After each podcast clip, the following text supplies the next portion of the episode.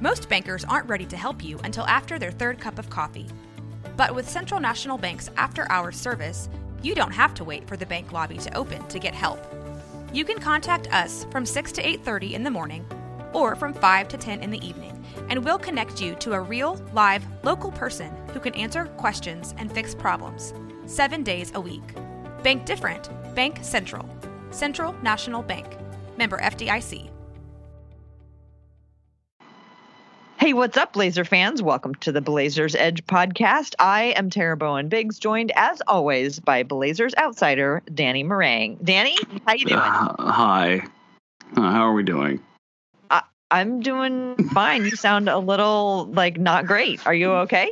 Uh, I'm I'm doing good. I'm just I'm definitely not counting games remaining on the season. Not not are at all. you are you down on the on the Blazers right now? I'm well. No, I'm actually down on the floor, curled up in a ball in a fetal position with a mic curled up to my oh. chest. I mean, Please God, make it stop. we love the Blazers, but there is a whole world out there as well that you can go, you know, take by the horns and and live it, Dan. You know. Yeah.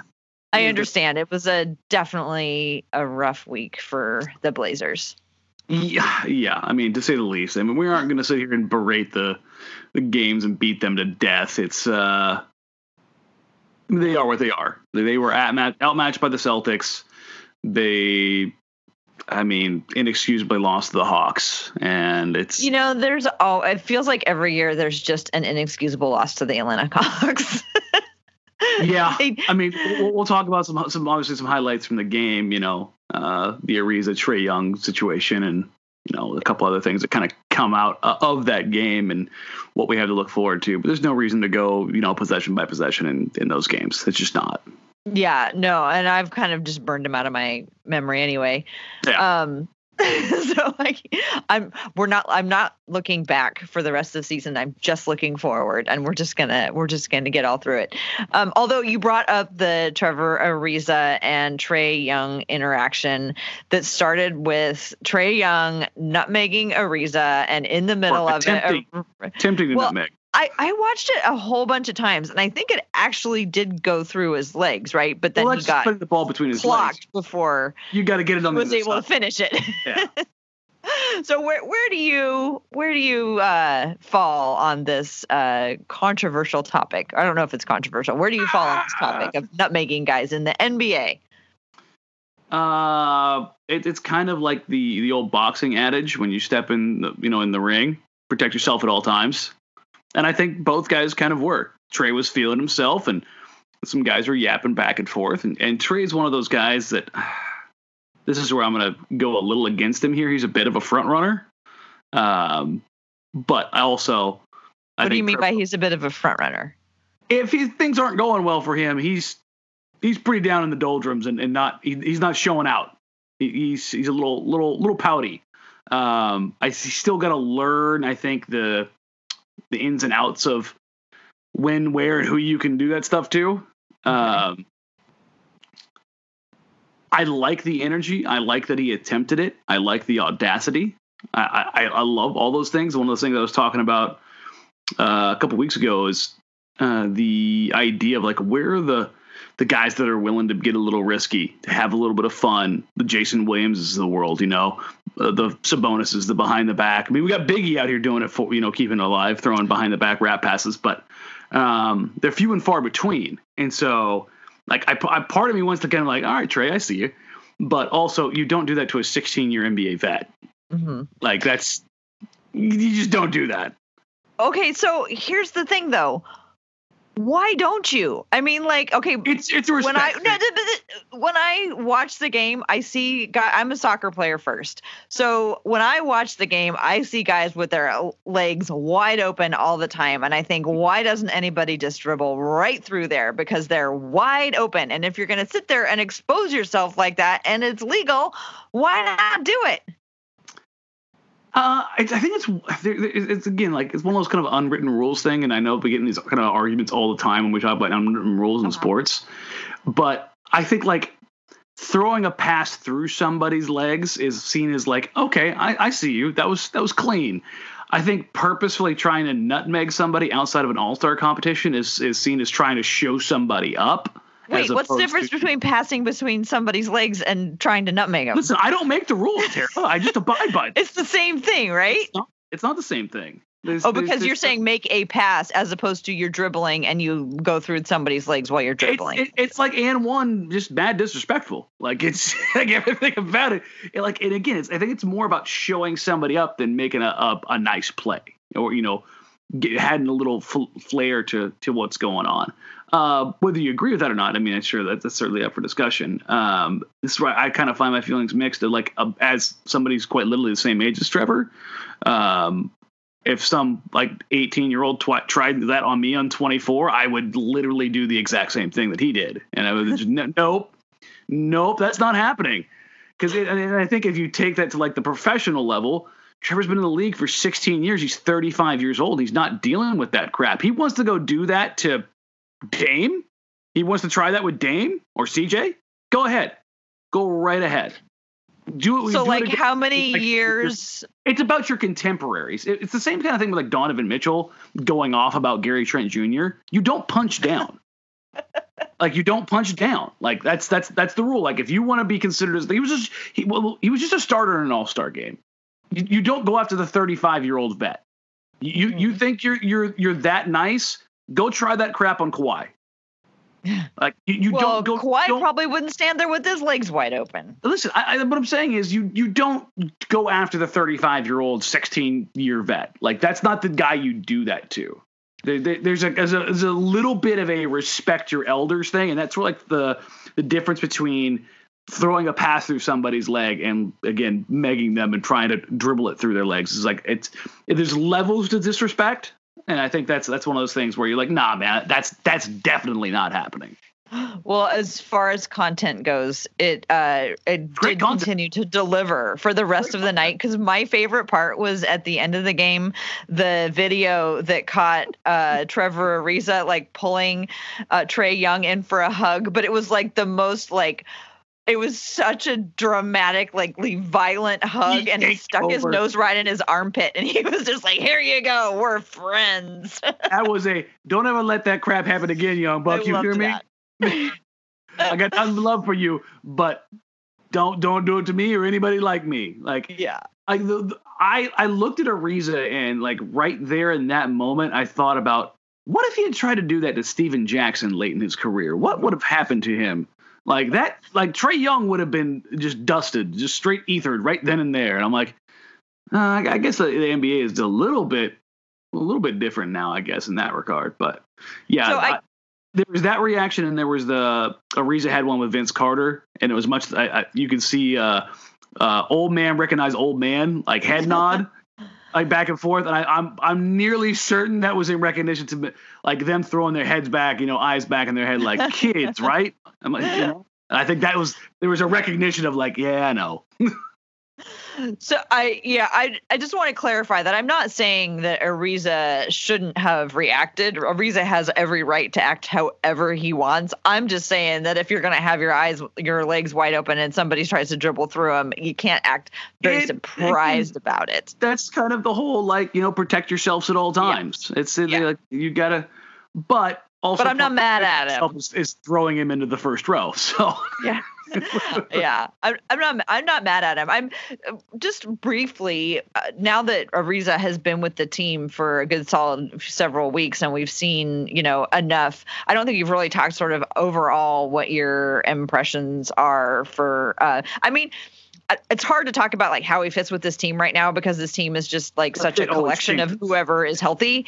Um, but just like you know, in terms of like what you thought that he might be able to do as one of the elder statesmen in the league, um, how was he uh, fulfilling your expectations or not? They've needed a jerk since Nurk's been out, and he's filling that role. Like literally, he's getting teed up, he's getting in people's faces, he's yapping, he's barking, he's instigating, and you can see that give Portland a bit of an edge. I would say perhaps without Dame out on the floor the last couple games, maybe they've had a little bit too much edge. Yeah. Uh, we can we can talk about that a bit later perhaps, but um, he's had a couple big production nights, but outside of that, I think he's been like more of what we expected in that he's competent. And that's not a like everybody Hey, that we'll take competent. No, no, that's the thing. Like, like that word has such a negative connotation in professional sports. Like the vast majority of guys in every professional league are not competent. Like competent everyday level players.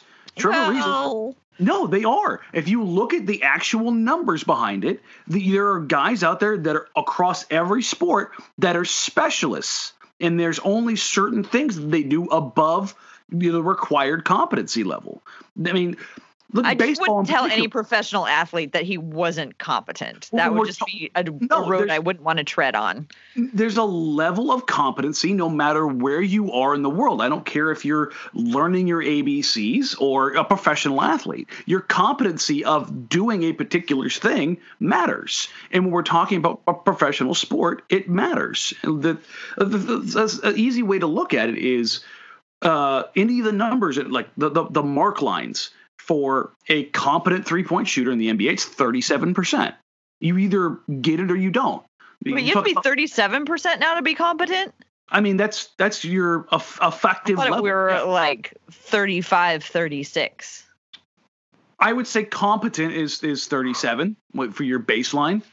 Um, I am glad that I do not have to learn my ABCs around you.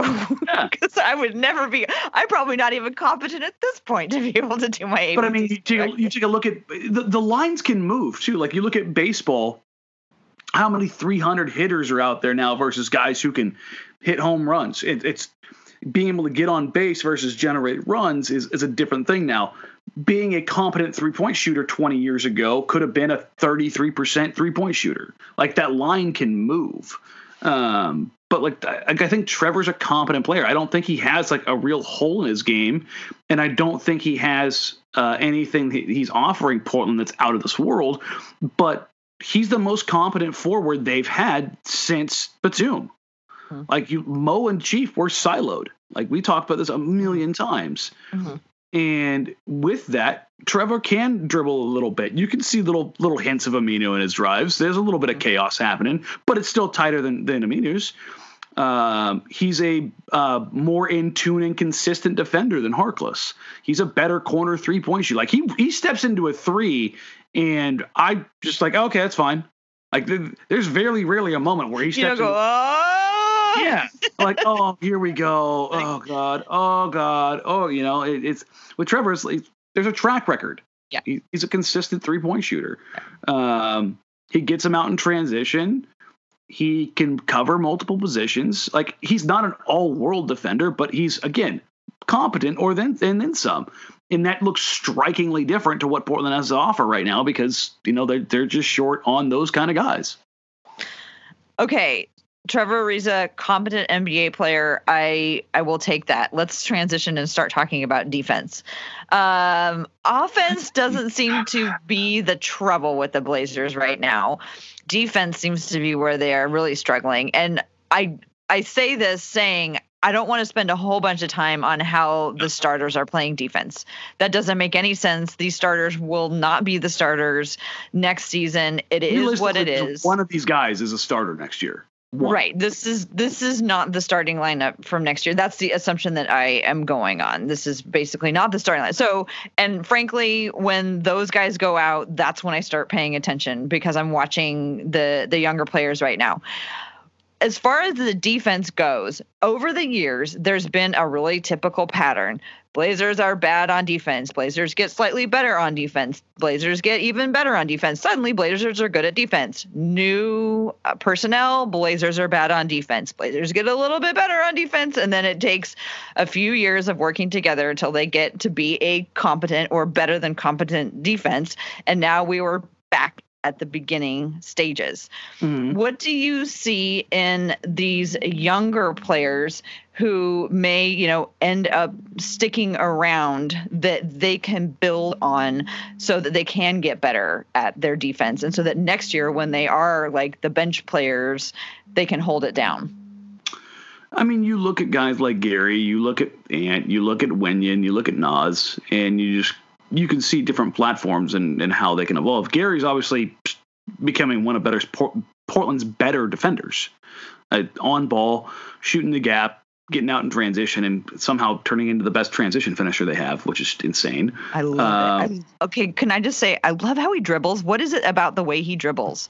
It, that- it's just how tight he keeps it to his body. Yeah, It does- the ball doesn't get away that it's No, it's like the, the it's like he's got a, like an actual string attached to his chest, and the ball can only go so far away from his chest, and it's just it. He doesn't get it's like a beautiful. he thing. doesn't like the difference between him and like Ant or CJ, who let like leave the ball out way. They have that Yeah. like long, Real stride high. ball. So yeah, like Ant in particular because he's got such long arms. If you watch him when he goes through the legs, like he has to like work it into his compact dribble and then explode out of it. Gary's like always in a compact dribble.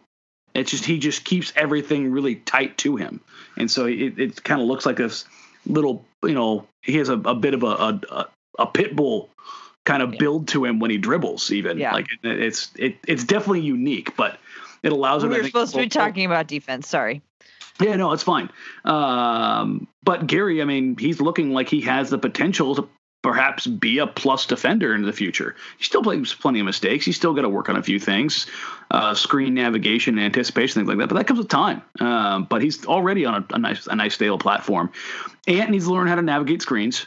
Um, he's getting better at it, and I actually have a a pretty a higher expectation I think of most people have of him or, or any prospect who's you know more offensive oriented and that's because of his physical profile because he has such long arms because he is so quick.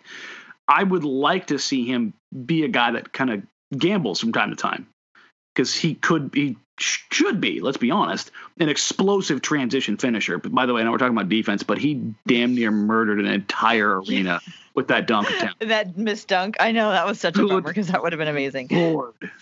um, I, it looked like he was shot out of a cannon. That Mhm. kid is real quick. And for everybody else who didn't see this on Twitter, Ant does a dunk at the end of every pregame warm up with uh, Moran tossing him a lob. Before they went on this road trip, he he caught a lob, then went 360 through the legs and he just threw it down right in front of me and he made it look so easy. He just landed and just kind of gave me a head nod and walked away. And I was like, what the hell? There's. Uh. But when you see stuff like that, a lot like when you see physical profiles from a guy like Zion, like you like you just want to see those kind of guys get free chances in, Mhm. or free chances in transition. So as far as defense, Competent. yeah, Yeah, just I, I want to see him navigate screens better, have uh, have his instincts you know heightened a little bit, and I want to see him maybe get out and gamble and get some easy opportunities. I think it's the kind of thing that could get him and a second unit going really well. Um, Wenyen and how he fits right now. Actually, Wenyen and Nassir are both kind of the same mold. They're both high energy guys. And I think that there's a place for both those guys on this roster going forward as switchable, long, strong, effective defenders on the perimeter, help side defenders, shot blockers, rebounders, hustlers. Like they they both are kind of what you're looking for in modern defenders in the NBA. Strong, good side to side mobility, multi positional. Like both those guys can cover legitimately two through four. And Portland is just has not had those guys outside of you know Mo Chief Nick. Like they just they haven't been there. Um, and So what are oh, go ahead. so so what are those guys supposed to do next year alongside whoever's going to be playing center? Because the way that the Blazers you know play their center is really specific Mm-hmm. and so like i can see how individual defense develops but what i'm trying to figure out is how they're going to fit into the system and what that system is going to look like next year because i don't even know what it looks like when um, the bench is in anymore because i don't even know who's playing center when the bench is in anymore I think a, I think a lot of what, especially those two, will end up doing will be guys who are tendency and scheme breakers. They get up when you know a, a point guard like Trae Young f- is starting to feel comfortable. You put Nas on ball on him, and then you trap him with a guy like Wenyen with his exceptional length and, and quickness and size, and you bother him. You, you you blitz screens, you blitz pick and rolls. You come up and you and you you switch early on DHOs so you can keep the ball on one side of the floor. You know, those those are the kind of things that those guys can do because of their effectiveness and mobility. Like Zach's mobile for a guy his size, but he's still not in that upper echelon of guys at that kind of tweener 4 mm-hmm. Like he can cover the bigger guys and step out with, you know, the longer guys. Um, and I think where he's better off is is like on a guy like Giannis as opposed to Jayson Tatum because they both effectively play the four for long stretches. And you could see those guys, you know, or guarding, or see Zach guarding both those guys, and they're both very, very, very, very different. Whereas somebody like Nas or or Wenyen I think could more effectively guard the smaller guy, which I think are the harder guys um, to cover for Portland. Like when, I, it comes, when it comes, like, I'm not saying Giannis is easy to cover by any means. He's yeah, the most cover the league. I'm just saying that Portland has not had a answer for even those those wing prototypes who swing up to that position, and I think those guys are going to be the ones who allow a Nurkic to play closer to the rim and to be that center fielder because of their their physicality, their strength, their their agility, and their ability to switch across the board. Yeah, I wasn't quite sure if you were saying that you thought Wenyen Gabriel would be better at defending Giannis than Zach Collins or not. I was, I didn't think that's what you were saying. No, no, I, I, was, I was saying Zach. okay, I'm glad we clarified that. Um, but one of the things that I am most disappointed about this season is I really did want to see how Zach Collins was going to de- be developed and how he was going to be used, because you know I, I I was wondering if they were going to use you know, Nurkic and Collins eventually the way that they use Damon CJ, you know, where they uh, switch them in and out, and CJ plays like the backup point guard when Dame goes out. And I was wondering if they were going to slide Zach Collins over to play the center when Nurk goes out, but we're never going to know, or we we don't know. We have to just keep waiting. Yeah, I, I can't wait to see how that's all going to work. But we actually have a question about Zach Collins, yeah, so we should. um, we have a lot of questions, so let's get to those. Let's get to them. Okay, so first up from Berlicious M says, "I want us to win as many games as possible and go to the playoffs." That said, if we do not, who are some players you see us drafting with a 9 through 12 range lottery pick? Now, have you even had a chance to start? I'm sure you have started looking. Never mind. Let me just back that question up. Of course you have. You got a list of them under your pillow. Yeah, let me pull my. I actually have my project, my my draft okay. projections. But we have a lot of questions, so we're not going to go deep. Yeah, let me let me pull my spreadsheet up. I guess who should we be watching? Is there are the people in the are some of them in you know going to be in March Madness? Um, yeah, honestly, a lot of them are. So, so that's cool. But what's funny is like the top five aren't. Uh, so that's the are they side. are yeah. they like European? Well, you've got Lamelo and oh right Deni, who were both overseas. Wiseman uh-huh. is isn't eligible. Wiseman isn't playing either. So and then Edwards is at Georgia and Okoro's at Auburn. So you know, it's it's one of those things.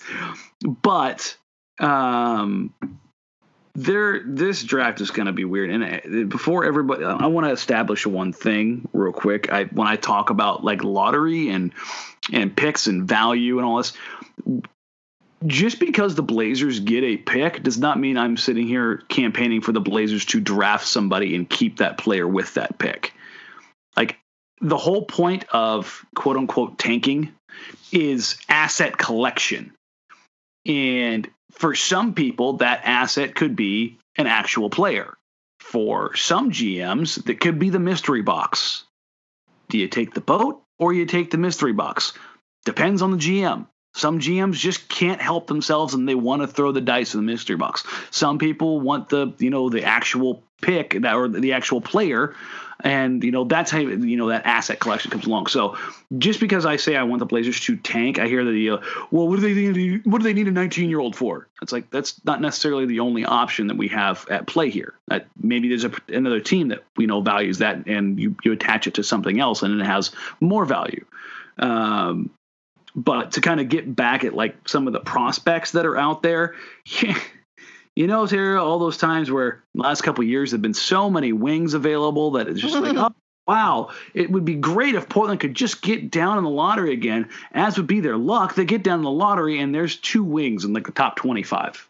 Mhm. It is nothing but bigs and guards. The only real wings, quote unquote, are Oko- are Koro, Deni, and probably if you want to put Obi in there, fine. Obi's kind of more of a three four than anything else. Okay, But what are their full names and where do they play? Because I don't know anything about the draft right now. I'm totally behind on that. So you got Deni Avdija, who's playing over in Israel.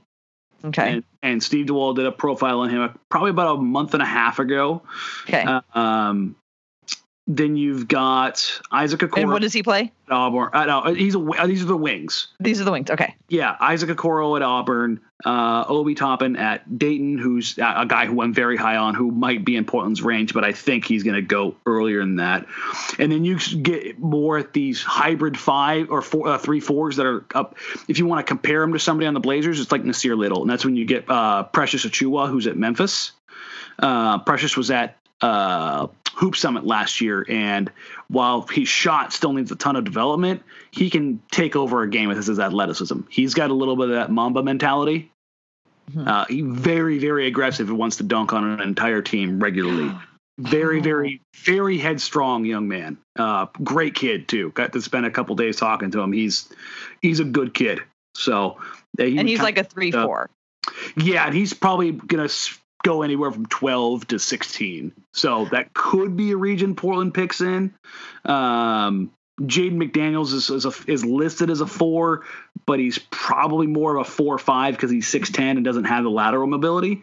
Um, so it's it's one of those things where if Portland was gonna change how they're going about things or if they wanted to get you know somebody else they would need to probably get in the top 10 or inside the top 10 to get a guy like obi who is one of the older guys in the draft but he's also 6'9 220 so he would give them a size profile that they really haven't been able to you know feature at any point in time recently Well, and the Blazers like guy they've they've had some real success uh, um bringing in small school older guys older dudes. Yeah, I mean he fits He's the kind of guy.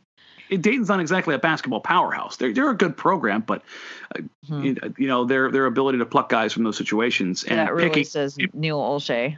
it does, especially when you start talking about picking between you know six and ten, and Toppin's going to be probably right in that range. The Blazers have done pretty well in that range.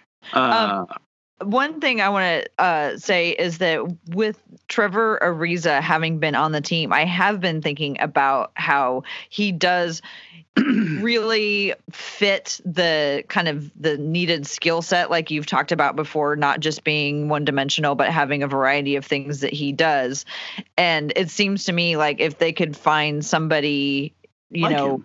like him younger that they can develop that would be um a really useful person on the team Yeah, I, th- here's the thing. I like Ariza. I think he's he's a solid player. He's he's done enough for Portland for to justify them bringing him back, or at at bare minimum to keep him as an asset. But he should not be Portland's opening day starter. Mhm. And that's not even like if Hood's healthy kind of a deal, like or not healthy. It, it, he's not a starter in the league, and that's not that's not like throwing shade at him. He's going to be 36. Like if you want to be a competent team and, and and be pushing towards, you know, a rebound year, he can't Uh-huh. be your starting small forward. Well, and you know, the likelihood of a rookie coming in and immediately starting to play is not high. But if No. there was a year where they could have some degree of being able to switch in and out people who did like basically the same thing, but one is not as good at it and he needs to skill up so he can get as good at it. Like if they can have sort of that through line of you know, basically the same consistent skill sets being utilized they would just be spot, yeah. switching in a part that maybe isn't quite as good yet, but you know is gonna get there. And that's again, that that's cool. that's they kept the guy. yeah, So right. Um, but there was another part of that question where, like, the whole idea of chasing playoffs, but maybe it's draft. It's going to have to happen here pretty soon, one way or the other, where Portland is just going to, like, you know what, we're just going to bite the bullet and we're just going to keep trying to get this playoff spot. Or Well- they're going to have to flip the switch. I mean, they're running out of bodies. That's Well, yeah, and thing. That the next question is really a comment from uh, BMax PDX, who says, "I hate to say it, but I don't think playoffs or lottery is even feasible question right now." Yeah, it seems like we're getting real close to. I mean, like because Damian Lillard is on this team, even though he's injured right now and on the bench, until it's mathematically impossible, we're never going to think that it's impossible. Um, yeah, it's, it's but it's looking a star thing. A lot less likely especially yeah. with you know the Pelicans on the rise and the Grizzlies, you know, coming out and having a great game against Lakers the other night. It's just it just the seems Kings and Spurs real unlikely. Blazers. As we record right now here on Sunday night, the Blazers are in twelfth. Uh, only only in the in the West, only the Suns, T Wolves, and Warriors have more losses. And in the East, um, well, it's the East. The Wizards, who are ninth, and everybody down. So right now, if if things stopped right now, Portland would pick 11th based on their positioning. But there's there's a real likelihood that they could get to 10th. Ninth is probably a little harder, but to be honest, actually they're only like two games off the off the Wizards right now. God, so yeah, they they could get to ninth, but yeah. they would basically need to shut some things down. And and and shutting things down doesn't mean not playing Damian Lillard if he's healthy. It means not playing him 38 minutes. Mm-hmm. And I I don't know if that gets a if that if that actually happens, but I think if there's a chance to improve your your lottery odds and get a better asset in a season that's going to be probably the most important season off season of Damian Lillard's career, um, I think you do it. I, I, think you try to find a way to do it and, the, and manage your asset collection best you can. I am just so worried about somebody else getting hurt, especially CJ, considering what a huge load that he is carrying right now. I was looking over the weekend for mom's favorite. I was just looking at how much work he's doing to try to kind of put in context, you know, the load that he's carrying right now. And mm it's just like at the ends of these games, he just looks so beat down and not like you know, not discouraged or bad, but it's just like, what else can he do? How many more mm-hmm. times can you literally get kicked in the, you know what, and yeah. keep getting up and keep on going? He's just, uh, I, and I'm just like, so, uh, I'm worried that uh, because they're so thin and you know the guys who are healthy are carrying such a load that at some point there's going to be more injuries. So let's knock on wood that there's not going to be. Let's talk about one player who's going to be at some point point coming back from injury, and this is from Dwayne Peterson mm-hmm. at Dwayne Peterson. People have high hopes about Zach and his impact with this team. Should we all really expect him to be a savior of sorts, even if it's next year? He hadn't exactly shown himself to be consistent with play or fouls prior to this year. Are people building him up in their minds too much? I think that's a great question. Probably yeah. we are because we're looking for anything that yeah, and, and we can be hopeful about right now. Like I think it's probably a little bit more fair to say that of like Jusuf Nurkic. Not not that he's a savior quality. I think Dame's the only guy that really qualifies for that. But Nurk had a little bit more down from savior is. yeah, Nurk definitely is a guy who has lifted all boats. Like mm-hmm. that's he's done that before. We're just we're still waiting for Zach to get through a season of being a starter. Mm-hmm. So I, I have my my hopes for him, but I think my expectations or hopes or and, and hopes are still pretty far apart. Uh, as as they are. It as sounds like you're feeling. Yeah, well, and it sounds like you're thinking that from what you've heard from fans that uh, there isn't as much pressure that that you're seeing on Collins as there is on Nurk right now. Yeah, and I just think sort of the general feeling. Yeah, which may be a good thing mm-hmm. for for Zach. Um, And the thing is, so everybody knows, Zach wants to get back mm-hmm. unequivocally. He is clawing. I, I, saw some people in some comments that I tried to uh, address this the other day. There's a difference between Zach saying he's coming back and the team saying he's coming back. Mm-hmm. Zach is going to want to come back. He, you should all see him before pregame. He's going after workouts like a mad dog. Like he he he hits them hard. You can you can just see him seething to get back on the court, which is awesome to see. You want yeah. to want to see a guy yeah, who's just yeah.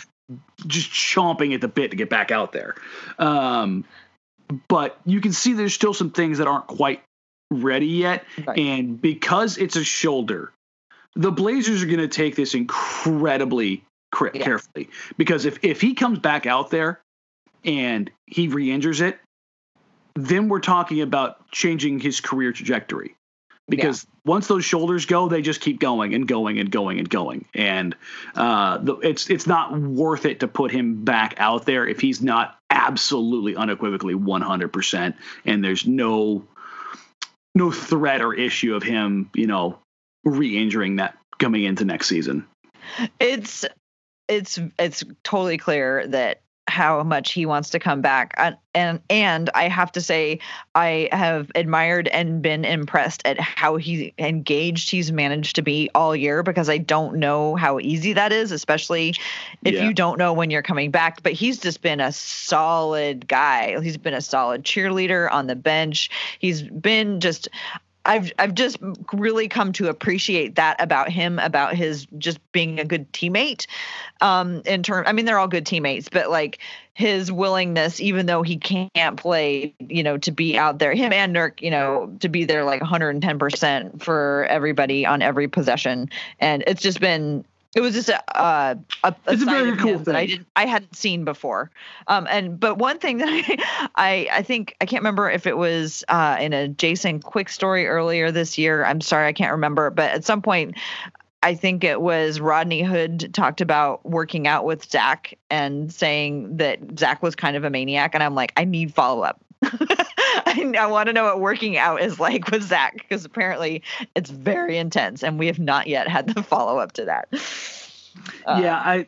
He, in the weight room, he must be really going at it. yeah, I mean, he you can see him out there, like he, there, he's he's dying to get back on the floor, and he's he's still a kid. So mm-hmm. yeah, this is this is all he knows, mm-hmm. and not being able like to, you know, to take that away from a young guy like that, it's you know, the, for the first time in his career, he's you know had it taken away from him. Mm-hmm. So yeah, I mean, wants, he could be down and morose about it, but he seems. And there's probably like moments where those happen, yeah. and we just don't see him. But you, he, I can tell you this: the kid wants to get back out there, and that's awesome.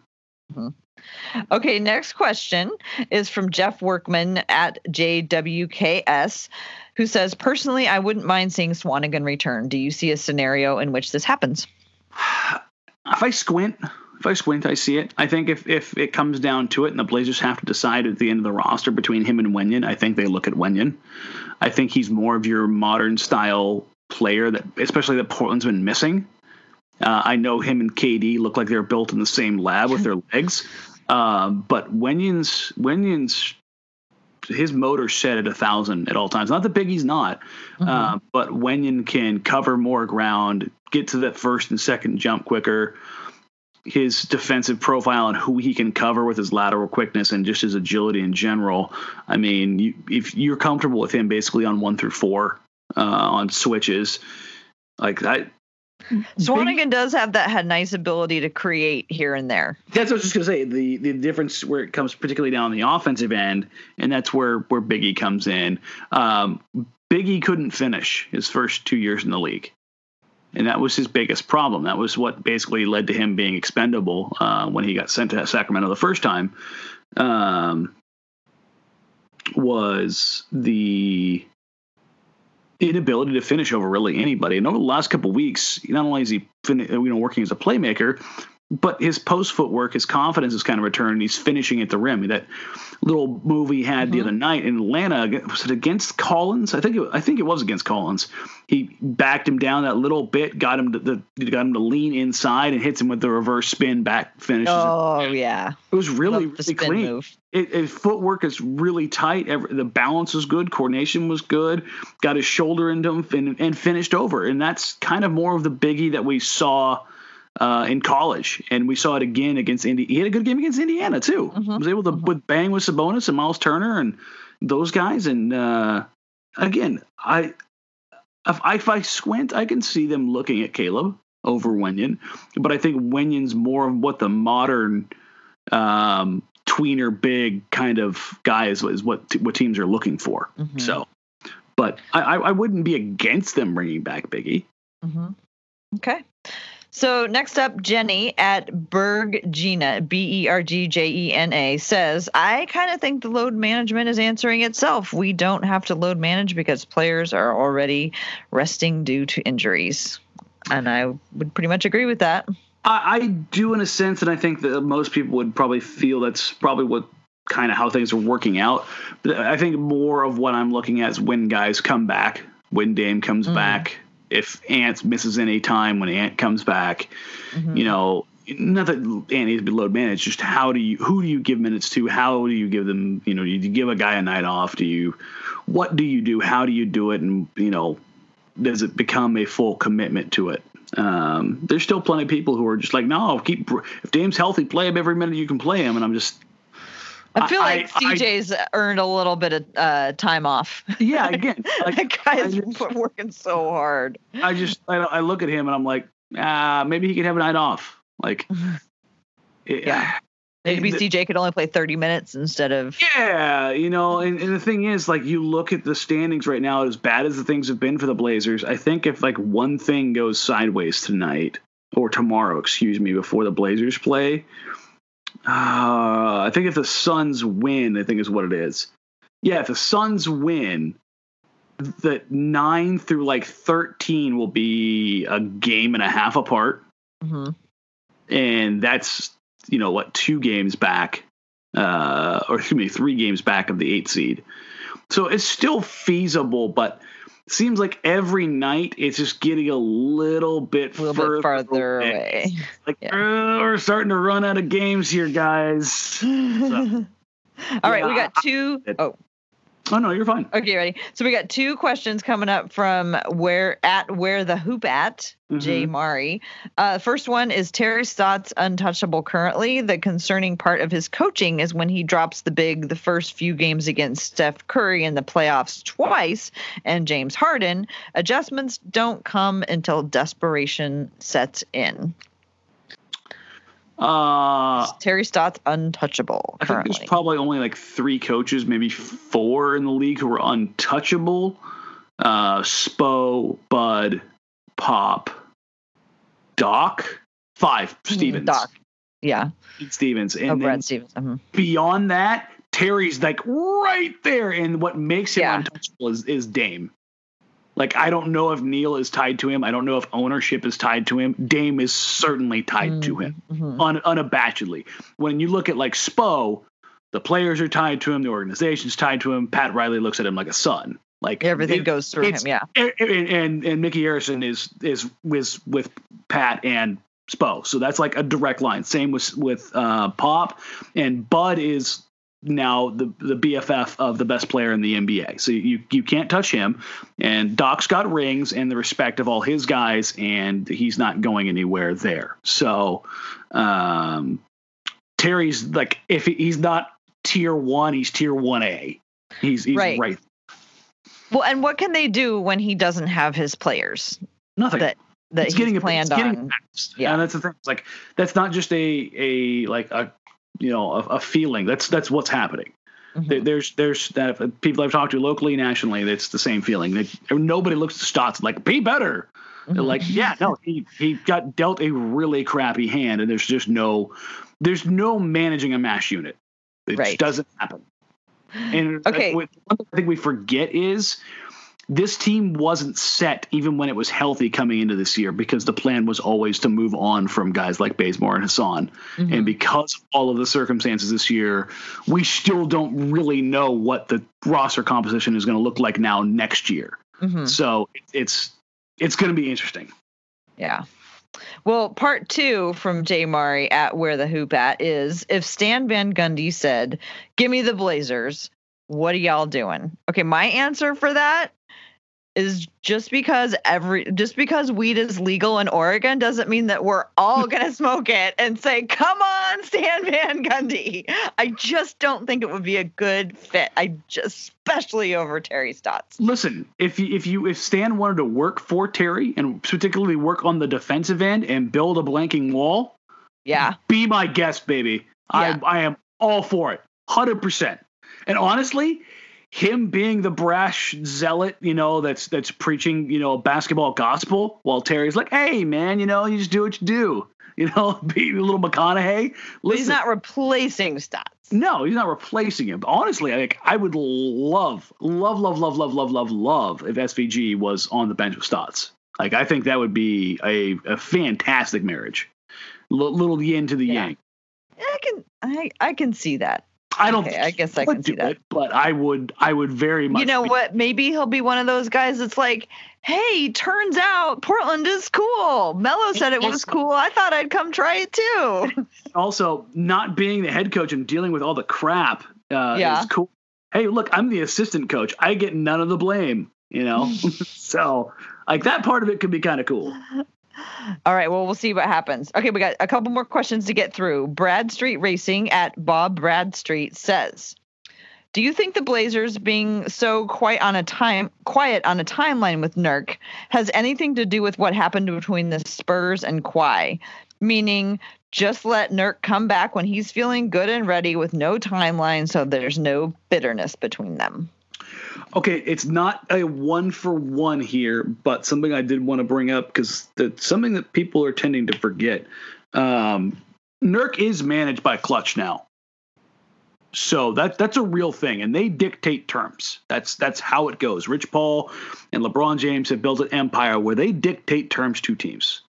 Um, and that kind of happened for the first time when the Blazers, when news leaked that Nurk may or may not be, you know, gearing up towards a comeback. Then all of a sudden, sources say that Nurk is not coming back until after the All Star break. Those sources were straight out of Klutch. That's that's his agent. That's their representation. That's where the sources came from, um, and that's them basically saying you can talk about him returning all you want, but he ain't returning until he's ready to go after the All Star break. Now, I don't think that's necessarily playing a part right now. It's just something to keep in the back of your head when you look at this situation, and particularly any situation that involves a Klutch client. As of right now, I think they're downplaying this because the excitement that came around when Dame leaked that Nurk was in practice, and then he gets the calf injury. And now you had all this buildup and no payoff now I think they're basically saying, no, we're just going to go ahead and say not a damn word and do our usual stuff, which is very standard operating procedure for the Blazers. And then one day, Nurk's just going to appear on the active chart. I think that's how they're treating it. Like instead of you know giving a timeline, giving this that way, if he does or doesn't meet something. I mean, the, the Warriors said Steph was going to play today, and uh-huh. he didn't make that day. And then you had all of the blown three one jokes, which bravo Twitter, bravo. I know that was really good. that was those were really really good. Okay, but I don't quite I don't quite get what you're not saying about Klutch. I feel like there's like lines I should be reading in between, but I'm not getting them about him being a Klutch sport person. Are you saying that they they will they will be the ones who will be working Determine- they're going to be the ones to determine when Nurk is getting back. So, like, the team might say, okay, we're waiting, you know, we think that he's ready when he says that he's ready. And then Nurk will work with his managers to decide what ready looks like for him. I think they're always going to be there because they're, what they're doing, and in essence, it's, it's, it's a fantastic thing, is they are 100% unequivocally looking out for their clients' interests. That's that's their job, Yeah. not the team. They do not care about the team, nor should they. Mhm. Uh, and I think that's always going to be there at the forefront. Where a lot of times in the past, those things are handled very much behind the scenes. You know, that's that's that's the good old boys club of like, hey, you know, you scratch my back, I scratch yours. Hey, he's not ready. He's not feeling ready. Um, what can we do to kind of maybe string this out for a few more days? Da, da, da, da. You, you, these are just the, the kind of not necessarily coded, but definitely uh, messages that are pushed out there. Like, hey, it's cool you guys are talking about him uh, coming back, but he's not coming back until you know he says and we say he's ready to come back. So, it's just the them, it's just them flexing their muscle. right. Well, and the comparison to the Kawhi example was that they, the team thought that That's he was ready to go, and he did not feel like he was ready to go. Him, uh, him and Uncle Dennis, and again, it's it's it's different, but it's the same kind of relationship where it's like, no, we say we're ready when we say we're ready. Uh huh. and as opposed to when the team says they're ready. And um, I don't And we think don't that's know- with the Blazers. at all. Yeah. I think that's just uh, that was just Klutch kind of flexing a little bit of muscle. That's all. And even more than that, I think they're downplaying everything right now. So there are no baselines or or you know guidelines for when and where he's going to come back. It's when he, it's when he's ready. So you kind of think both sides are being deliberately quiet because they don't want neither side wants to put out expectations that There's are no, not going to be no, there's nothing to gain. Yeah. There's nothing to gain here. Got it. Okay. Our last question of the night comes Mhm. from Jasper at Nooch's Best. Uh, do you think if we lose Melo, Hassan, and Ariza next year, we'll still have a chance at contention? Also, if we were to have that happen, what would we do at small forward? Uh, I think Melo's as good as gone, anyways. And both Ariza and Whiteside are, if they bring them back, they're they're bench players. Um, I, there's just not a world that exists that I can see Jusuf Nurkic coming off the bench and coming out for another pick. I just Mhm. Yeah. very very hard for me to even fathom that. Right. Um, I don't think that Ariza, if he comes back, is the answer as a starting small forward. You're still going to work in uh, Nurk and Collins, and I think that they need something more explosive at that position. Uh, and this is why I talk about this being the most probably important offseason of, of Damian Lillard's career as far as roster formation goes, because they get something wrong here, they're they're pretty much stuck. And we kind of hit on that last week, but uh, I, I, I, mean, don't. they already have coming back. They have Nurk, Collins, Hood, Dame, CJ. They've got Simons and Trent. Yeah, and still have a very, very, very big hole. they still need a wing. and that's the most prominent position in the NBA right now. Look at every top team in the league. Every single one of them, save the Denver Nuggets, who are the the kind of outlier here, but Mhm. they have the outlier big. Mhm. They, they have something that's different. Has a there's there's a premier wing on every single one of these teams, and until Portland answers that question in a way that's more successful than Trevor Ariza, I think that ceiling's pretty pretty solid. They'll be a good team. There's no doubt about that. Mhm. When healthy, Mhm. this is a 50-ish win team. Like that's a Mhm. good team, but it depends on what your level of competitive is. Like if you're saying competitive is like being in the playoff hunt, yes, unequivocally. There's the Damian Lillard. Unequivocally, you- this is that's going to be the title for this episode. Unequivocal, uh, unequiv. I can't even say that word. unequivocally. Unequivocally, unequivocally competent. This is an unequivocally competent episode. But yeah, that's that's kind of like like the floor with a healthy Damian Lillard and again competent players is probably like 45 wins. He's just that you start throwing in other guys and you get up to 50, 51, 52. Um, but I don't losing those guys doesn't I don't think it really hurts. doesn't Look- set them back. No, here's the thing. Like Portland, only reason they signed Melo is because it was desperation. The only reason they traded for Ariza was because of desperation. The only because they the only reason they moved for Whiteside was because of desperation. Like Mhm. none of those moves happened. None of them.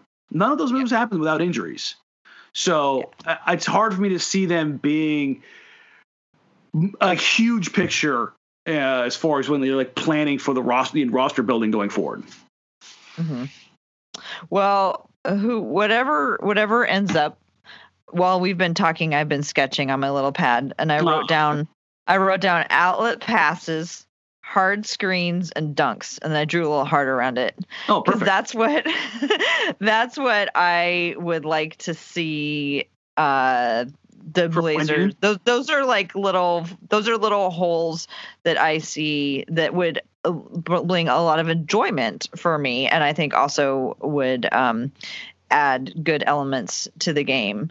But because like when I like because I was going back and looking at like well if all those guys are gone and everybody else is healthy, yeah I don't feel like it loses anything, but there's still a gap, and it's that wing that you've been talking about. So if either through the draft or through trade, they can find somebody who's really good at outlet passes, who sets hard screens and dunks, and is also you know a wing who can shoot three and play defense.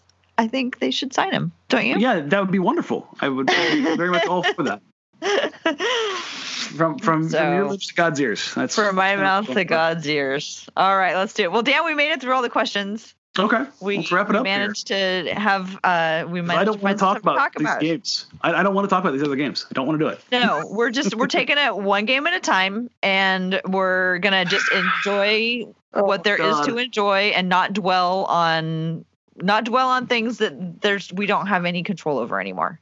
The Orlando game's Right. coming up tonight. Is, uh... Yeah, just don't don't even look. Just like wake up in the morning surprised at who you get to watch. the Oh, hey, look, it's. Orlando. Yay. All right. Yeah, I wonder if CJ is going to talk to Fournier at all. I'm going to um, Phoenix for the game, so I'm excited to go check out Talking Stick Arena There you uh, go. later, later this Wor- week. Worst name arena in sports. Yeah, well, I don't know, Smoothie King. Hey, listen. Once you have a Smoothie King, you'll understand. okay, yeah, I've never. Oh yeah, well, well, I'll anyway. I'm excited to go down there and That'll be and, fun. and check that out and see what happens. Yeah, like the expectations. It's not that like I have low expectations. I just have no expectations, and Lower so expectations. no, So- just no expectations. Oh, All right. Yeah, we should wrap it up here. Uh, you can find my stuff at TCB Bigs on Twitter. You can follow the Hoops and Talks podcast also at Hoops and Talks. You can find Blazers Edge podcast wherever you get your podcasts, and you can follow Blazers Edge on Twitter at Blazers Edge. Dan, why don't you go ahead and take us out of here? All right, folks. As always, you can find me on social media at Danny Marang on, actually, actually on Twitter, on IG, and everyone else at D Marang, as well as on NBC Sports Northwest, following every Blazers game with Joe Simons. Uh, we've got a couple things we have planned coming up for the final, you know, quarter of the season here, the the home finish, um, and then uh, you know. Whether the Blazers make the playoffs, we might have some other things that's that's still in the works because we have to plan for everything. Uh, however Not unlikely, been numerically ruled out. uh, however unlikely, and uh, then we'll kind of go from there.